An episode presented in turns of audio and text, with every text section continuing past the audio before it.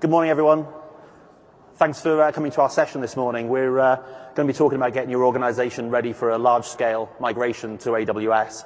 I'm Mario Thomas, and I'm the EMEA Migrations Practice Manager uh, for, for A W S Professional Services. And uh, today, Greg Cope from the uh, Financial Times is going to join me to talk about how the Financial Times uh, built their business case uh, for the move to, to A W S. We've still got a few people coming in, so uh, we'll give them just a minute or so for the doors to close, and then we'll, we'll get cracking. Just wait for the signal from the back. Okay. So I'm just going to tell you what to expect from this session. So we, we are uh, going to talk to you today about large-scale migrations and, and really what we talk, mean by when we talk about a large-scale migration. We're also going to cover off why would you migrate, what you should consider before migrating, and whether or not you're ready for migration. We'll also look at organization maturity as well and whether or not the organization is ready to get going on a, on a migration. Greg's then going to come up on stage and talk about the Financial Times' journey to the cloud.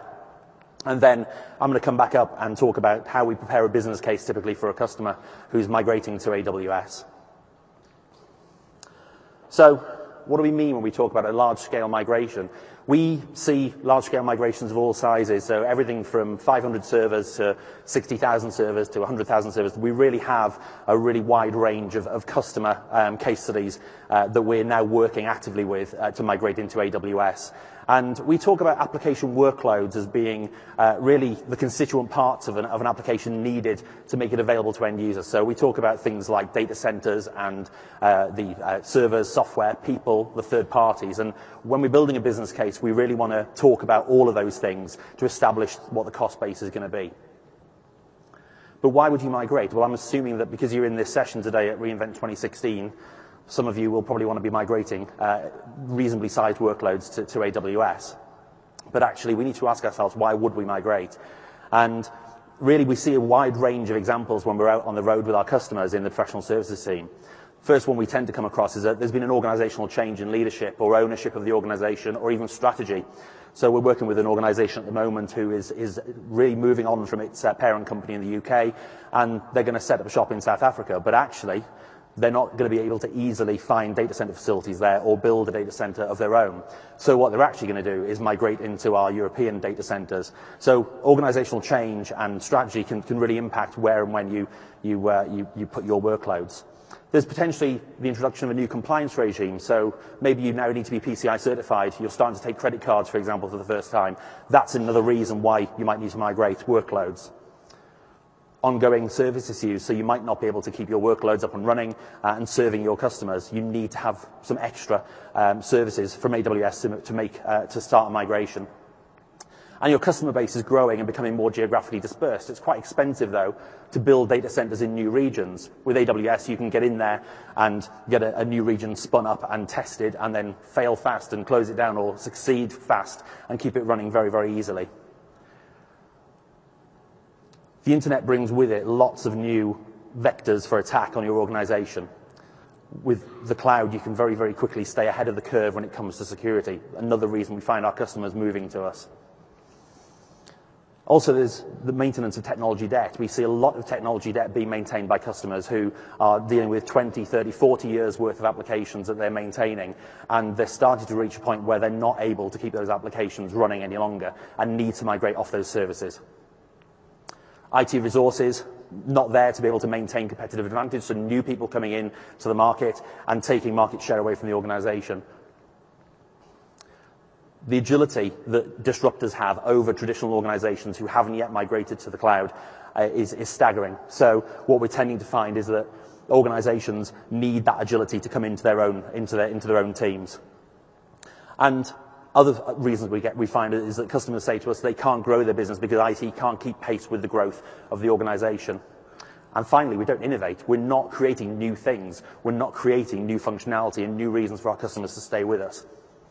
So this may sound familiar, but it's also quite negative. It's, it's what we can't do. Well, what, what can we do? You know, what are the benefits of, of migrating uh, to A W S? Well, first of all, you, you pay for what you need, and you pay no more.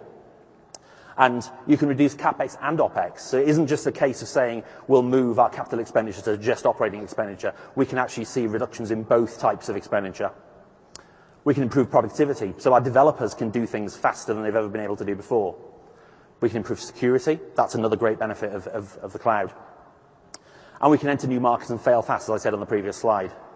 There's also cost avoidance. If you have a pending data center refresh coming up where you need to, I don't know, spend half a million pounds on a, on a new set of servers, you can avoid that completely and move into uh, the, the A W S uh, cloud uh, and avoid that cost.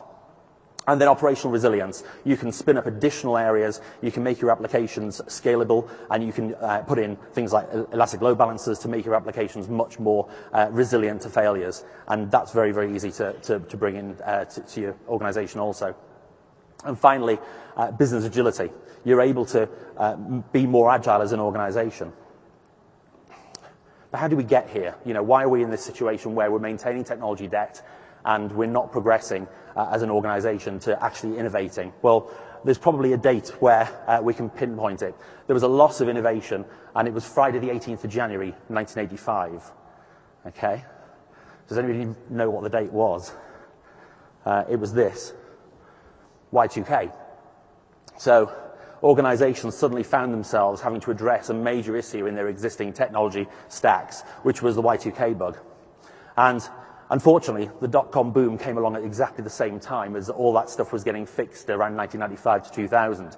So we found ourselves in a position where organizations were spinning up new media divisions and running ahead with themselves and creating all this new innovation and new functionality. And I T were left dealing with the Y two K problem. We were maintaining technical debt, so we were just fixing stuff to keep it working and keep the organizations running. And then the cloud happened. And actually, we started to build up um, use of the cloud, but actually it was the innovators and the, and the disruptors that came to the cloud first. They were running in and trying new things ahead of us as organizations. But what we've seen in the last five years is organizations have started to return as an I T innovator as an, and, and are now starting to use the cloud much more freely than they ever have done. And they're addressing technical debt. They're actually saying, well, you know, we've got all this technical debt. If we migrate our way to the cloud, we'll be able to address a lot of that technical debt on the journey in. And that is how we get to the need to migrate. So what migration considerations are we finding with our customers? Well, we're finding a number of areas that we want customers to focus on when we're meeting with them in, in our professional services um, activities with them. The first one is, do they know what they want to move and by when? And, and how are they going to move it? Do they have buy-in of the business? So is there an executive sponsor and a clear business case for actually driving that move to the cloud? Have you got cloud-ready people in the organization? Now, many organizations do have a lot of shadow I T going on. They may be using um, A W S already, and they may have some experience, but most enterprise organizations are not cloud-ready typically. Do you know what cloud security posture you're going to take? It's very different to what you'll do on-premise or in your existing data centers.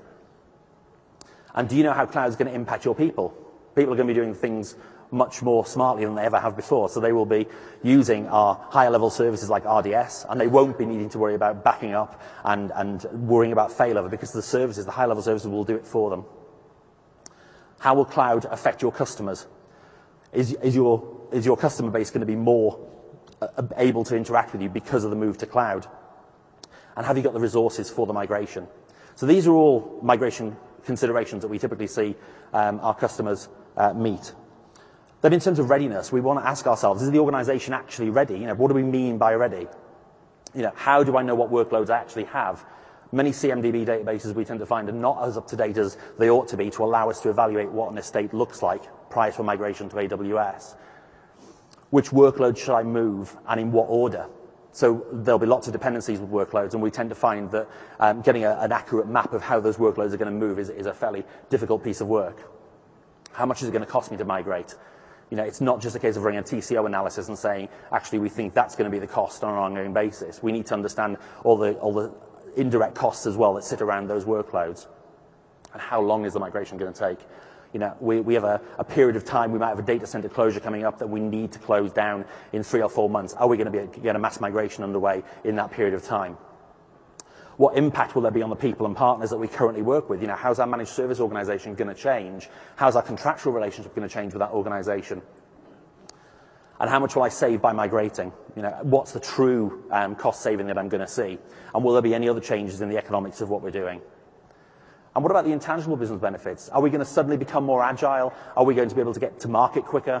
these are things that we need to try and understand that you're measuring now. And if you're not, we need to put the frameworks in place to allow you to start to measure them on the other side.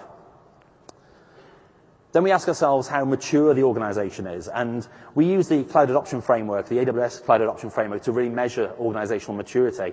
We have seven perspectives here. And we sit with our customers and we go through the various parts of our perspectives to measure their current as-is position. So, for example, we might look at the value um, benefits of the organization, so, uh, or the role and job descriptions that people have, or the S L A and O L A management. You know, on, on, on-prem, it might take you eight weeks to put a server in place. We don't want it to be eight weeks when you move to the cloud. So we need to understand how O L A and, and, and S L A is going to change as a result of um, your organization making this jump. So the Cloud Adoption Framework does an as-is assessment, and it also does a, a to-be assessment. So where do you want to be as an organization in terms of your maturity levels? And we use those results to identify gaps in the organization maturity for the adoption of cloud, and then work with the customer to fill those gaps and address them over a period of time. And we do, we do that before we commence the migration. It's really important that we get those things dealt with before the customer embarks on moving their workloads to the cloud. So in this first part, I've talked about what we mean by a large-scale migration and why you would embark on a migration to the cloud. Also, what do you consider before you embark on that migration, and actually determining if you're ready and whether the organization is mature for the cloud. So what I'll do now is, is ask Greg to come up. Greg is the uh, head of platform architecture and security at the Financial Times. He's going to talk about their business case for moving to A W S. Greg. Thank you. Good morning, Vegas. I've been dying to say that. um, so I'm going to talk to you about um, F T's approach to um, adopting the cloud. Um, what I'm going to cover, a brief introduction, uh, our approach in a bit more detail, some of the challenges we've had, and a quick summary at the end. So a little bit about the F T. For those who don't know us, we're an international newspaper. We publish around the world. It's pink if you haven't seen it. It should help you find it at the airport. Um, we've got paid for circulation about eight hundred thousand, uh, six hundred journalists in forty countries. We're one hundred twenty-eight years old. Uh, we're probably smaller than you think in terms of organisational size. Uh, we've got two thousand five hundred employees, mostly based in London, although there are uh, many spread around the world. Um, the tech group's about four hundred people, again, mostly based in London. And in terms of technical infrastructure, we're about half on-prem, half on the cloud at the moment, uh, using A W S, Google, Heroku, Salesforce, CircleCI, da da da da. Um, I thought I'd put a little Brexit slide in. So for those who aren't aware, the U K voted on a certain date in the summer, and that's the pound and the dollar. It's quite painful being in the U S if you earn money in pounds. Um, and this, go on, transition work. That's the traffic on our website at the same time period. Um, we had a massive spike that started about four a m when the results were coming out. Um, but the point of this slide is people come to us for financial analysis, um, and our customers are globally distributed, uh, be it those who buy the newspaper or those who pay for um, access to the website. A little bit about me. Head of Platform Architecture and Security, you know that bit. Uh, I've been at the F T quite a while, uh, long enough for some of the mistakes to be mine. Um, I'm A W S certified, uh, and I'm based in London, quite far away. So a bit more about our approach in detail. So for us, it's not always about the money. Um, we were much more focused on the intangible benefits, um, getting speed to market, developer efficiency, things like that. So I actually pulled out, preparing for this slide, I pulled out our business case. Um, and these were the main salient points out of it. It's around speed to market, we called it delivery efficiency, and reduce our CapEx and OpEx costs. So a bit about speed to market. So modern businesses, you're either gonna, some of you are going to face an existential threat to your business for various different reasons. Uh, there are some affecting the print industry. Um, or alternatively, you might face a disruptor threat from a startup company. And the F T recognised this quite a while ago because we refer to ourselves as a digital business. Um, and what we wanted to do was to get faster. I've got a slide at the end, but basically it was taking us months to get a new product out. This is going back a few, few years. Um, another important aspect is our delivery efficiency. So Time is our most expensive resource, specifically our engineering and developers and operations people who are going to put products out there. There's a direct correlation between how long it takes to get something out and how, and how much it's going to cost. And what we found is that there was lots of dependencies, lead times, things like that, remedy queues. There was a lot of time that was being spent, um, burnt on lots of little different things. I've got some constraint theory at the end. Um, so Jeannie Kim, who's the uh, DevOps Handbook author, Uh, tweeted recently that he thought dependencies increased lead times by five hundred percent. Uh, that might be a slightly outrageous figure, but I wouldn't say it's that far wrong. And what we were looking for was something that was going to be reliable and self-service for teams, to enable them and empower them to get stuff out there quicker. Another thing that we were looking to do was to reduce our CapEx and OpEx costs. So the F T was reasonably traditional. We'd rent space from a data center provider, and we'd, every five to seven years, we'd go and buy networking, storage, compute, in one big lump. Um, and the finance director much prefers this much smoother OpEx curve now, because that's much easier for him to plan um, business cases going forwards for the, for the F T as a whole. So some of our challengettes. Um, so we had this great business case. We thought it's all going to be easy. Um, fantastic plan, looked brilliant, board were happy. However, there's a couple of areas that we thought about, but probably didn't spend as much time as we should have done on, were upskilling the organisation and cost control. Because you want to avoid your cloud adoption looking a bit like that. So you're not going to look that clever. Um, most techies, me included, think we're like that. Superman, we can learn anything. Simple. Um, but most people overestimate their skills a little bit. Because a lot of this stuff is quite new. So, I mean, this is all less than five, ten years old. Uh, most techies, if they haven't been involved with cloud, with the cloud much, a lot of this stuff is new. Running an O S is quite simple, but it's all the other bits that are new. And there's very much a paradigm shift in what's going on, um, because you, you can now be very granular about your costs. You can do things very quickly. And there's quite a big shift to how the organization needs to react in that context. So upskilling the organisation. There's a couple of different ways you can do it. Um, you can get lots of consultants in. That's probably the quickest way to do it. But it's probably going to be reasonably expensive. You can hire in talent. Um, that's probably going to be reasonably quick. Um, still going to be reasonably expensive. And what you'll probably find at the moment, those skills are very much in demand. You can train your staff. This is going to take longer. It's probably going to be a little bit cheaper. Um, one of the issues with this, though, is that you need to get buy-in from the business to enable engineers, managers, whoever needs to go on the training or whoever needs to go on the workshops, to stop doing their day-to-day delivery and to, to go and do those bits and pieces. And this also takes time, because you can't just start and go, right, we're going to train one hundred, two hundred, three hundred, one thousand people, however it might be.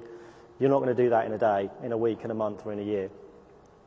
And what we actually did is we went for a, a hybrid approach where we used some consultants and are doing some, quite a bit of training. Um, we settled on the Amazon Solutions Architect um, certification, not necessarily because we're massive Amazon fanboys, but we are a little bit. Um, but it was more around it offers a good baseline across the whole product set at the moment. So we were looking for something that would, that would work for operations people or developers. And it's basically our benchmark for if you've got that exam, we're quite happy that you, you've got a reasonable grounding in what's going on. So another issue is costs. So um, jelly babies, my favourite sweets. I use these for bribery at work. Um, if you're U K, you know what they're not. Then that might not translate very well internationally. Um, but basically, using the cloud from a, from a developer's point of view is brilliant. They've got all the sweeties.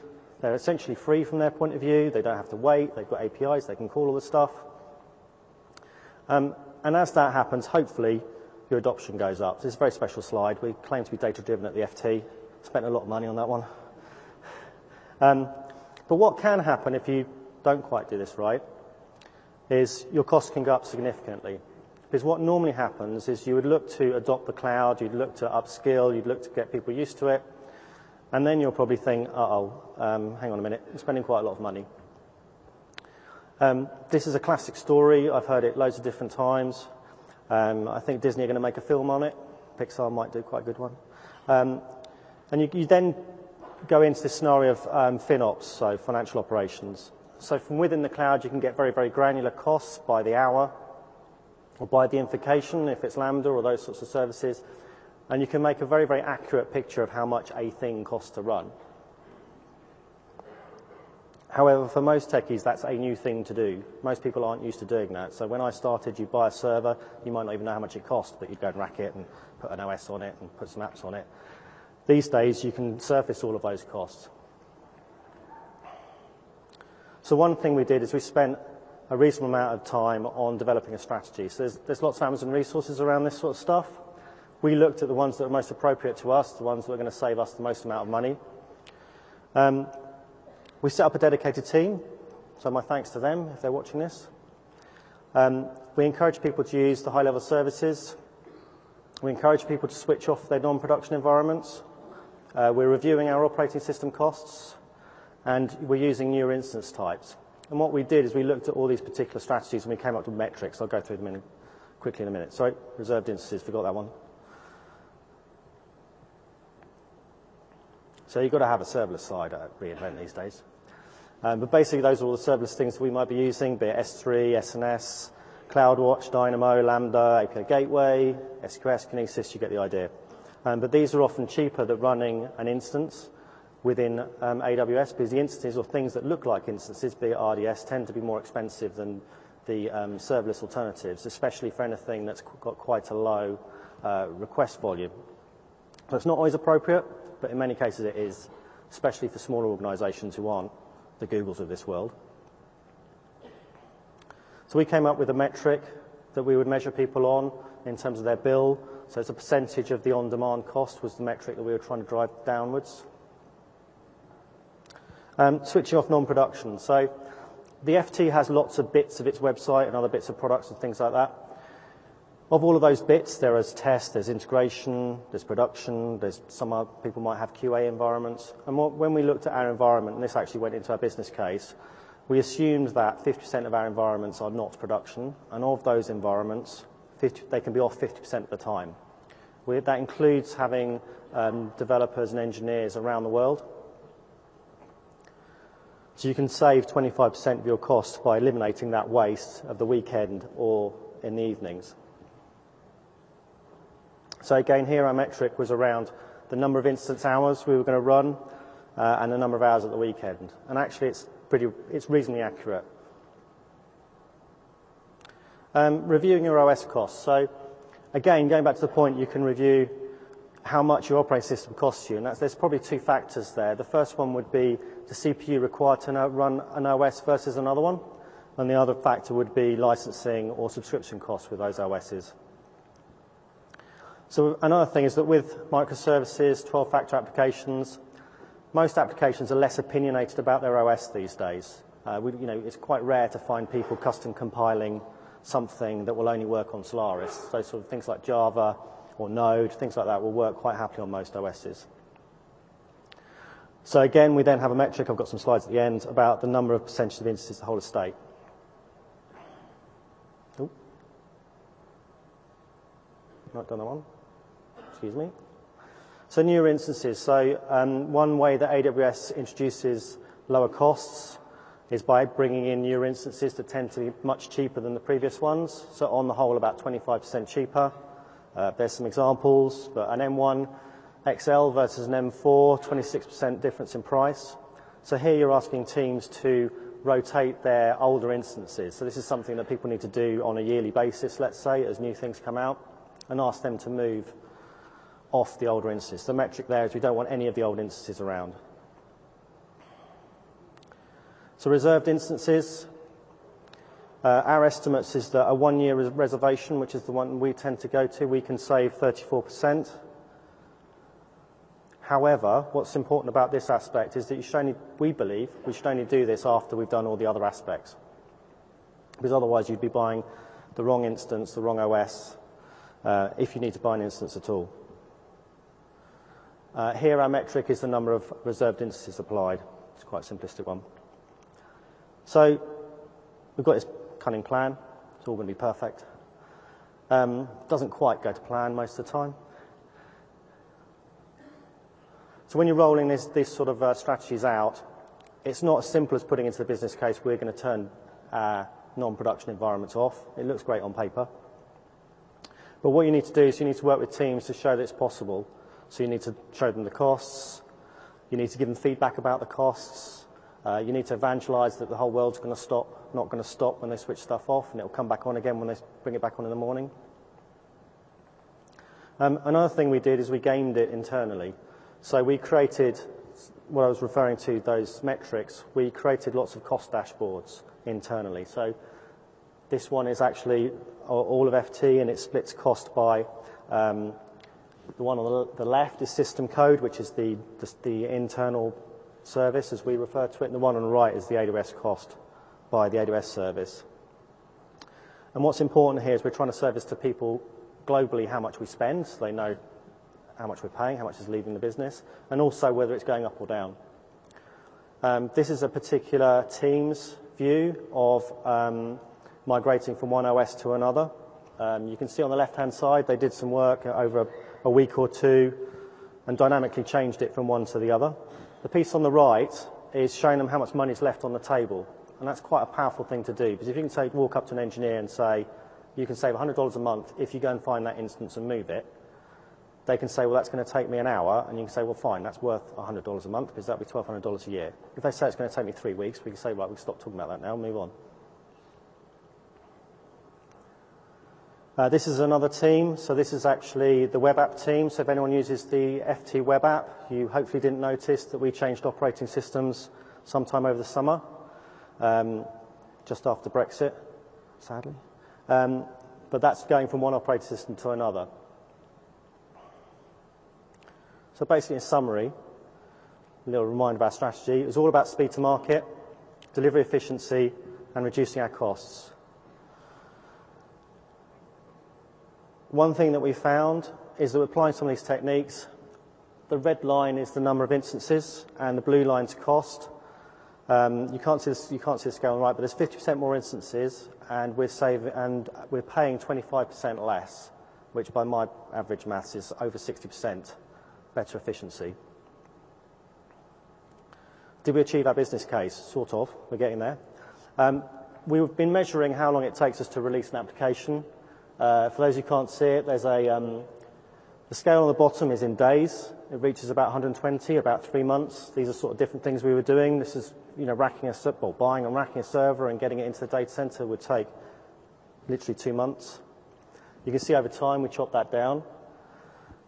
And this is what it is today. That's several years ago. Uh, we changed the scale on the graph. I love this graph. So we changed the scale on the graph, and the one on the bottom left is uh, quite a common one. Uh, it's just an example, but it takes most of our engineers less than a few hours to get an F T application live with an F T host name, with a certificate on the website doing something useful. So quick thanks. Thanks for listening. Thanks to lovely people at F T did all this. Uh, there's A W S cost optimization link, which is what our work was based on, and some links to some GitHub stuff that we've been doing.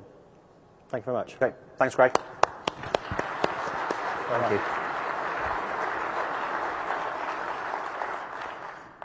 So Greg talked about preparing the business case and, and really getting under the skin of the numbers and getting under the skin of how the business was going to change and measure um, whether or not they were successful uh, in, in delivering um, the business case. So really establishing an effective business case, which is what this session is actually about, um, is... is really uh, one of the key first steps that we take with our customers when we're doing a professional services engagement. We need to understand what the, current, the customer is currently doing in their on-premise environment or their co-location environment, and, and really what are the things that sit around them uh, that we need to know about before we can come up with a, a, a business case that's going to work. And our approach is really to, to start with discovery. So we look at collecting key data points to start with.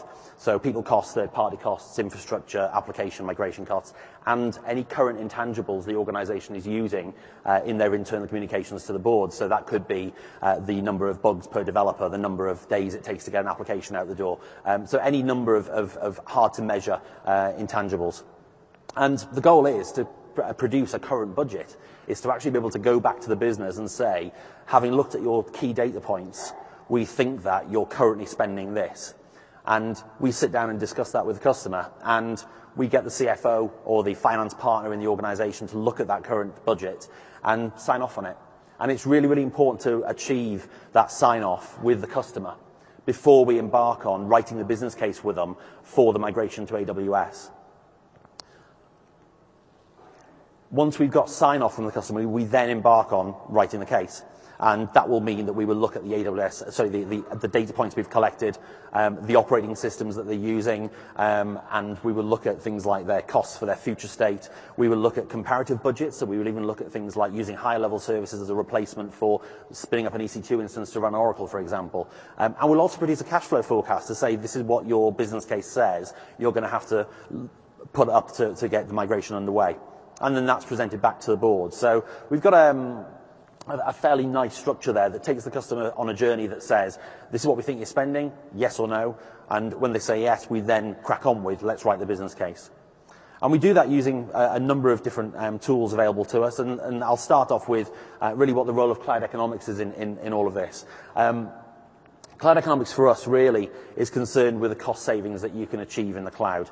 And it tends to focus on tangible benefits like uh, my, the migration bubble, so how much are we going to pay to get this workload into the cloud, what the total cost of ownership is going to be, and now we talk about total cost of operation um, because you never own things that are in the cloud, I guess. Um, what cost optimization strategy you're going to employ when you get into the cloud, and what the payback period is going to be for that migration. But we also look at intangible benefits as well. So we will measure the intangibles the customer's using, and then we will look at whether those intangibles are still relevant on, on, the, on the other side. So this, this graph, um, I guess, visualizes what I've just said. So the, the, the migration cost at the top, the top right of the graph, um, should blue, we've got a blue line, first of all, which is current do nothing. Um, and that might be a decreasing line. It just depends on the treatment of the existing application workloads within the customer's environment. So they might be depreciating at a particular rate. So the blue line could be, could be static, could even inc increase depending on, uh, on how they've, they've, they've uh, depreciated or even amortized things. Um, the migration cost then, uh, or the migration bubble, uh, sits on the top right. We have T C O. It has a role, but you can see there it has a limited role in the life cycle of, a, of an application moving to the cloud. Um, it really is a snapshot in time. And cost optimization is really there all the time. It's something that's iterative and remains within uh, the, the, the approach that you take to, to, to managing your estate in, in A W S. We have some intangible benefits there as well, and of course the payback period. So I'll, I'll start off, you know, this, this, this, the role of cloud economics really leads to that development of the cloud business case. It, it's going to calculate things like the internal rate of return, the net present value, and the return on investment, so that payback period, um, and that, that's quite key. But if we look at the, um, the chart we went to earlier, that discovery phase, after that's complete, or, or in, in getting that complete, we're going to focus on the migration bubble. So we're going to do some application discovery. We're going to look at the current costs of applications and the exit costs of applications, because applications have exit costs. We're then going to look at what the T C O of lifting and shifting and, and even uh, upscaling of applications to take advantage of higher-level services is going to look like. And we will recalculate a number of T C O models for the customer to give them different scenarios. Then we look at cost optimization and, and eleven key principles of cost optimization and apply those principles to the T C O models we've created. And that's how we get to that current budget. So we're collecting this data as we go along. And then we do that confirmation piece with the customer as well. So let's look at migration costs to start with, um, the migration bubble. So all migrations have a cost. Um, even small migrations of, of at least one cent, um, and usually a lot more. And the investment needed really to, to um, achieve the migration is is, uh, is is called the migration bubble. And we typically include in that consultancy, d uh, discovery and planning, the proof of concept activities we're going to do with the customer, potential software licensing changes, staff readiness and training. So there's a whole raft of different um, elements that make up the total cost of migration. And running duplicate environments. There's going to be, at some point, a, a duplicate environment running. Potential lease penalties and changes in staff structures, uh, redeployment, um, external consultancy resources that you might need as well. But that migration bubble can be controlled. Migration planning is going to help with that. But actually, when we, when we do migration planning, we try to optimize either for cost, speed, or risk. So if we want to do it fast, we're potentially going to increase our risk and we're going to increase our cost. If we want to do it cheap, we're potentially going to do it um, very, very slowly, and we're potentially going to increase our risk. So we want to try and balance all three elements, really, in, in calculating a total cost of migration. T C O, total cost of, of, of ownership, is, is really what we've always done. We, we've given you T C O tools to calculate what does this workload cost to run in the cloud. Um, it's a comparative total cost of analysis, um, and it's really only valid for the moment that the migration takes place, because what we want you to immediately start doing is cost optimizing. So that T C O window, as I, as I call it, really is, is, is only going to last for a very short period of time. Also, the T C Os generally don't consider high-level services. So are we going to swap out um, Oracle on E C two instances for Oracle in R D S? And if we are, what does the T C O now look like? So we need to rerun these T C O models repetitively until we get the business case that we want to. Uh, you know, a T C O isn't a price quote. It's, it's, uh, it's really a forecast of what you're going to use for a very short period of time. And cost optimization is, is something, you know, you do continually. Um, you, you, you're currently paying for what you use. So whether you've got servers spun up and you're using them or not, you're still going to be paying for them. And what we actually want is for customers to pay for what they need at the, at the time they need it. And we have um, eleven cost optimization um, things that we, we, we tend to do. So at the sort of simple end of this scale, um, consolidated billing, really, really easy to do. Um, having the relevant permissions so people can uh, spin up the, the services they need, and they, they have permission to do that. Tagging of resources, and any untagged resources should be turned off and eventually um, terminated, um, and turning off idle resources, which Greg covered in his in his presentation. And then the sort of stimulating end of the cost optimization um, complexity scale, um, instance right sizing. So picking the right instances for your application workload when you move it into the to, to A W S, and that's going to come from performance data that we collect um, in, in in looking at the applications, um, looking at different storage options, and looking at different purchasing options. So the Financial Times looked at, obviously, um, R Is, so reserved instances. And then at the far end, uh, the more stretching end of, of the scale, um, O S licensing, so potentially switching to Amazon Linux from other flavors uh, where you have support uh, built into to that model. Offloading your architecture to CloudFront, uh, designing for elasticity, and using those higher-level services. These, these are all ways of cost optimizing and things that you should be doing continually to, to keep driving those numbers down. We want you to spend less. And then looking at the intangible benefits of, of, of the cloud, um, cost savings really associated with, um, with moving to the cloud are not the only thing you want to measure in an organization. We want to look at, at the impact on the business and the bottom line of the organization. So the intangible benefits are really, you know, uh, moving away from talking about cash and, and really talking about things like agility, uh, the ability to enter new markets, the reduction in bugs that we, we are now putting out in our, in our code, the, the product quality, um, and the improved coding practices. So intangible benefits really are about measuring things that generally are quite difficult to measure. And they will depend on your business. There are a number of K P Is that you can use for intangible benefits, but they will absolutely depend on your organization and the industry that you're in. And we want to select K P Is that we can measure against the other people that are doing what we do. You may already be measuring them. Part of our discovery process is to understand what's important to your board in terms of the intangible benefits of the, of the, of the cloud.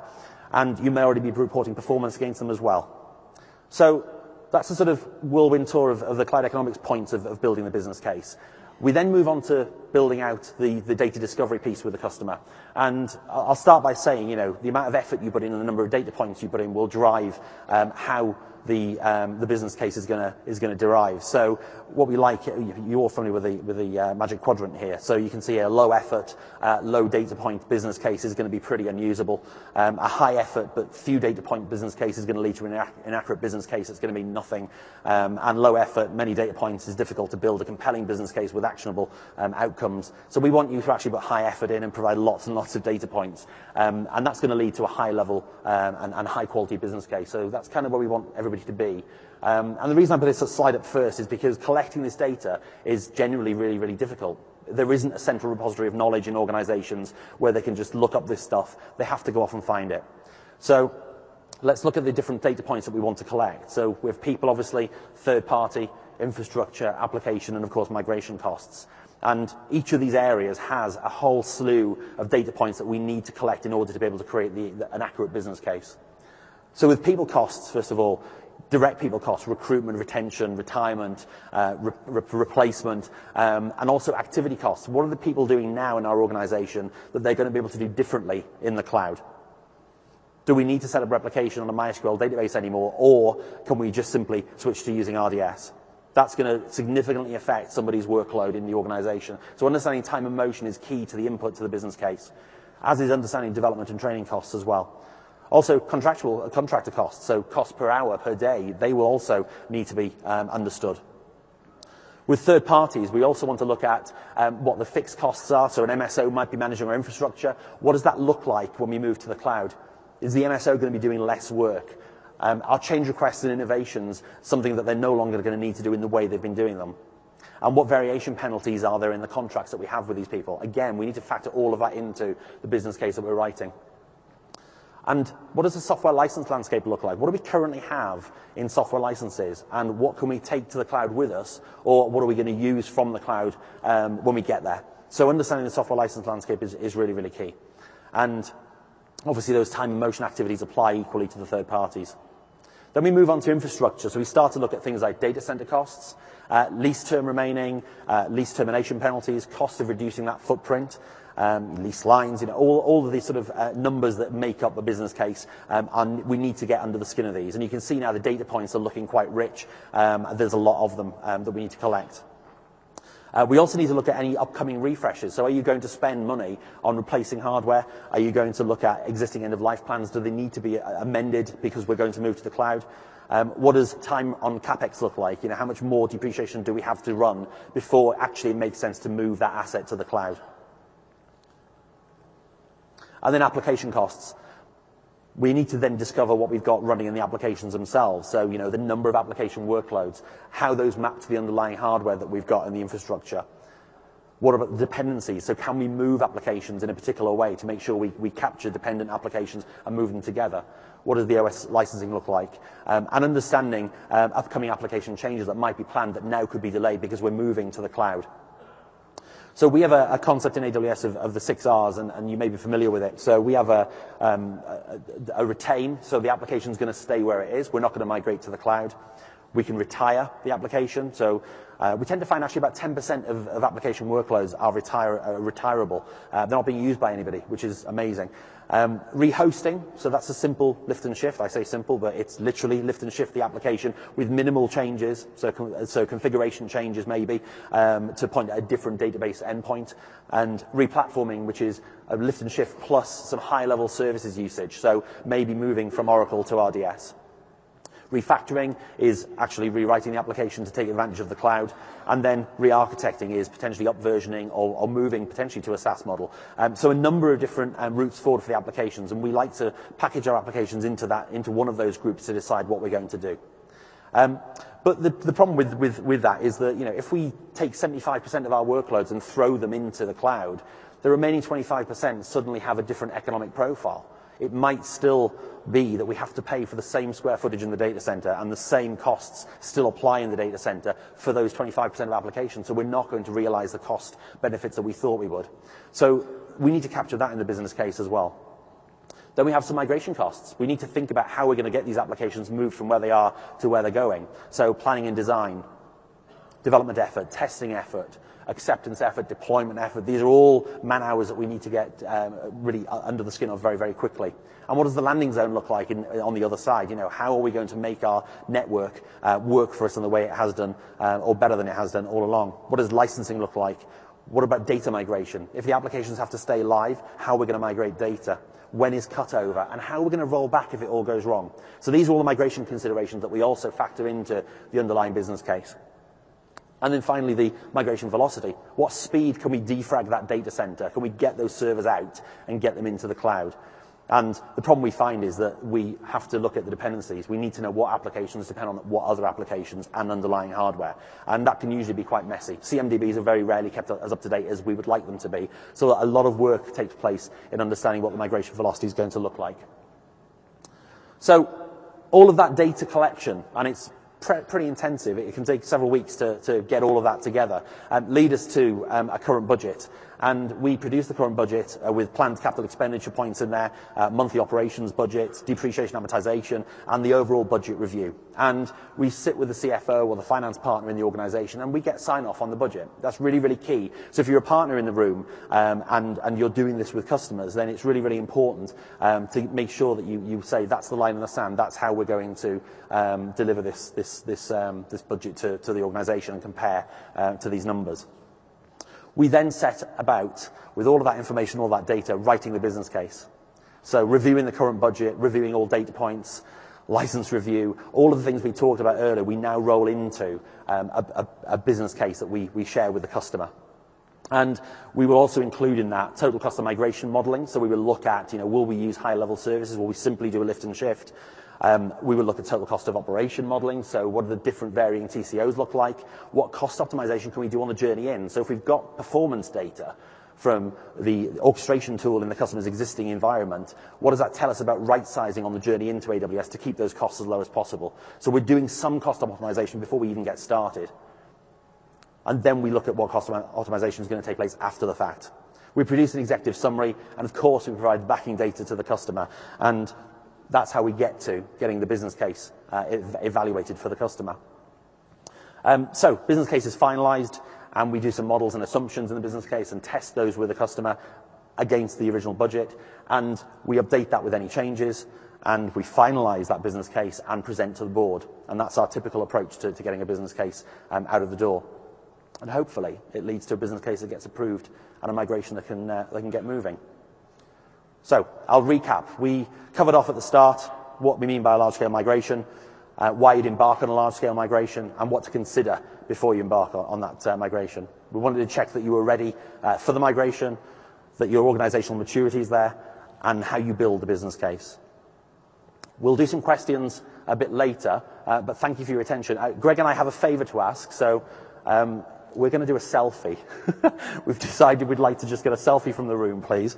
Um, Ellen style, we're trying to beat that. And um, so if you just all wave, please, from the front. Don't wave. And I'll turn this the right way around. So you're not waving. Put it around the right way.